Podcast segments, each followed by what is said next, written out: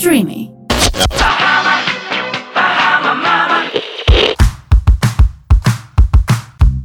Μάμα Μπαχάμας με τη Βικτόρια Θανασίου και την Ελένη Ντόκου.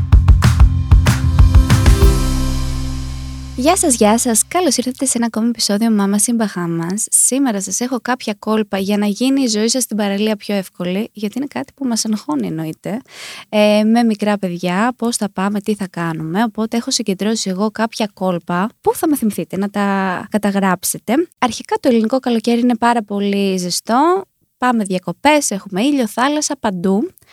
Οπότε πώς ξεκινάμε έτσι την ημέρα της παραλίας. Την ξεκινάμε νωρίς, γιατί τα παιδάκια δεν τα εκθέτουμε στον ήλιο εννοείται το μεσημέρι που είναι ο χειρότερος ήλιος και για τους ενήλικες. Οπότε πάμε νωρίς. Τώρα καταλαβαίνω ότι αν δουλεύεις πρωί δεν μπορείς να πας νωρίς. Οπότε πηγαίνεις στο απογευματάκι που ο ήλιος είναι λίγο πιο φιλικός προς τα παιδιά.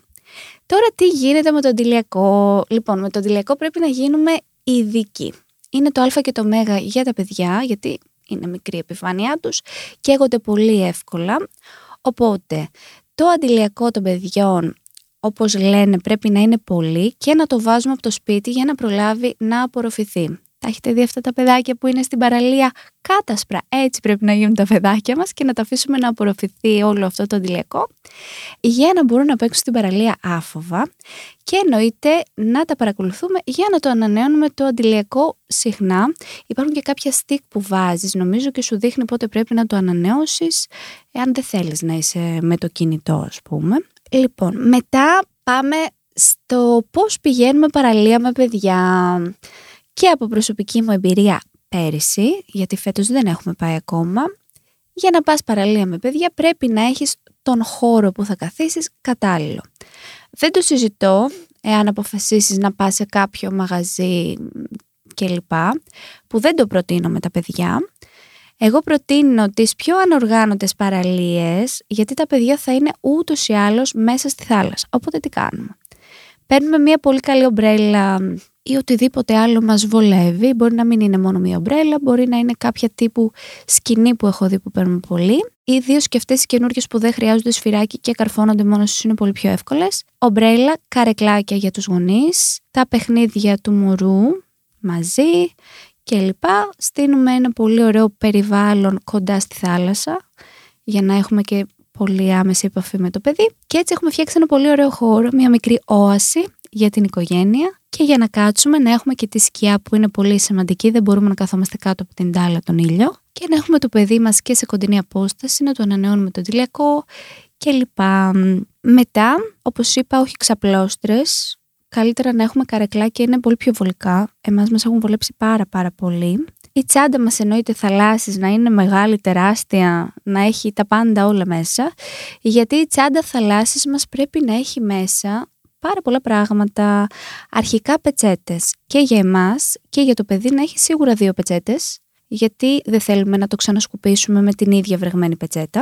Το παιδί θα έχει σίγουρα αλλαξιά ρούχα και αλλαξιά μαγιό ε, για να είμαστε σίγουροι και μπορούμε να έχουμε και κάποια polybags για να βάλουμε τα βρεγμένα να μην βρέξουμε έτσι την τσάντα θαλάσσης μας και μετά μαζί μας, έτσι στη, μαζί με την καλή μας την τσαντούλα, προτείνουν να έχουμε και πούδρα για να καθαρίζουμε τα πόδια μας πριν μπούμε στο αυτοκίνητο. Εγώ από παιδί είχαμε μπουκαλάκια που τα γεμίζαμε με θαλασσινό νερό και βρέχαμε τα πόδια μας και ήμασταν μία χαρά. Μετά πολύ σημαντικό είναι να έχουμε μαζί μας τρόφιμα, νερό και οτιδήποτε άλλο θέλουμε. Οπότε Κάποιοι παίρνουν τσάντες. Εγώ προτείνω ψυγιάκι, το οποίο το γεμίζαμε κάτω με πάγο και βάζαμε τα νεράκια μας, τα φρούτα μας και τα σνακ και όλα αυτά που θέλαμε να έχουμε μαζί, τα αναψυκτικά και έμεναν όλη την ημέρα. Κρύα δροσερά πάρα πολύ ωραία για το παιδί. Και εννοείται όταν έχεις παιδιά πρέπει να έχεις μαζί σου πολλά παραπάνω φαγητά από όσα χρειάζεσαι. Οπότε πρέπει να έχουμε τα σνακ μας και για μας και για το παιδί, αρκετά φρούτα. Μπορούμε να έχουμε και πιο εύκολα φρούτα όπως είναι ας πούμε το σταφύλι που το βάζεις σε ένα ταπεράκι, είναι πλημμένο, είναι μια χαρά εύκολο και δεν θα πέσει τόσο εύκολα ε, κάτω, κρακεράκια, κάποιο χυμό. Γενικά εύκολα σνακ που μπορεί να φάει. Ξέρω και άλλοι ότι παίρνουν μεσημεριανό κανονικό στην παραλία, αλλά εφόσον είπαμε ότι πρέπει να πηγαίνουμε πρωινές ώρες, κατά το μεσημεράκι ούτως ή άλλως φεύγεις και τρώ στο σπίτι έξω, δεν ξέρω που θες να φας, οπότε δεν ξέρω αν είναι τόσο απαραίτητο το μεσημεριανό. Μετά έχουμε το νερό που η υδάτωση είναι πάρα πολύ σημαντική για όλους, όχι μόνο για τα παιδιά. Οπότε πρέπει να έχουμε μαζί μας πάρα πολύ νερό. Αν έχουμε το ψυγιάκι και δεν χωράει τόσο πολύ νερό στο ψυγιάκι μας, στην τσάντα μας, μπορούμε να τα έχουμε και στο αυτοκίνητό μας κάπως διτριμμένα σε αυτές τις τσάντες που κρατάνε δροσερό το νερό, γιατί με τόση ζέστη μην γίνει και πάρα πολύ ζεστό.